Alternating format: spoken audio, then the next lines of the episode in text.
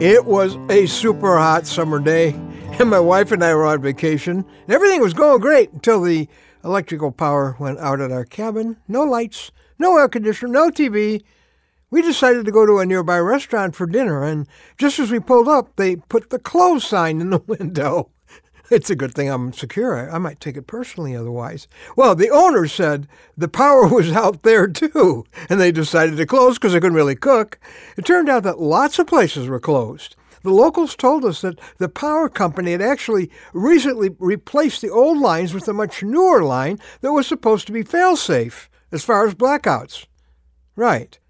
Well, the demands were great that day, and the power, it was just inadequate to meet them. Well, I'm Ron Hutchcraft, and I want to have a word with you today about power failures. You know, that's an experience a lot of us are all too familiar with in our personal lives.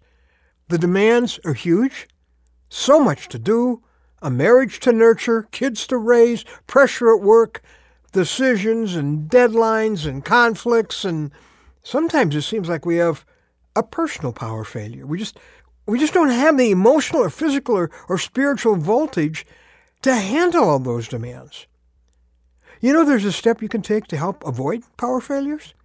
It's actually described in our word for today from the Word of God in John 5, verse 17. Nobody had more demands on him than Jesus did when he was here. Yes, he was the Son of God, but he was also fully man, so he could be a model for us. He had a very clear way of deciding what work he would take on. Here's what he said: "My Father is always at his work to this very day, and I too am working." The Son can do nothing by himself. He can only do what he sees his Father doing, because whatever the Father does, the Son also does. For the Father loves the Son and shows him all he does. Now, to put it simply, Jesus said, "I find out what God the Father is doing, and I join him in his work." Now, here's one reason we experience personal brownouts or blackouts. We're doing some things that God never asked us to do.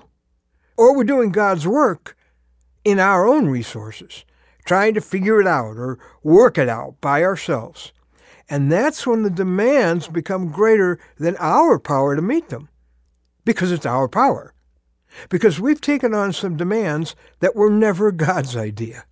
Result, we end up worn out and frustrated and edgy and depleted, negative, out of sorts. Like Martha, we're miserable even though we're serving the Lord. Well, I've been challenged anew by these verses to begin each new day with these words: "My Savior is always at his work to this very day."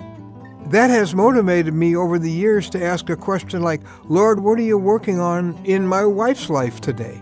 My kid's life? The life of my staff? What are you working on as far as our ministry is concerned? The work we're doing? Please show me what you're doing, and then I'll do whatever you ask me to join you in." I know that often in response to legitimate needs, I've taken on work that wasn't really what he had in mind for me. And you know what? No surprise I didn't have the power for the demands. On the other hand, if God's asking you to do something, he'll give you everything you need to get it done. In the words of Hebrews 13:21, he will equip you with everything good for doing his will. With God's demands comes God's power to meet them. When it's God's job you're doing, you'll never have a power failure.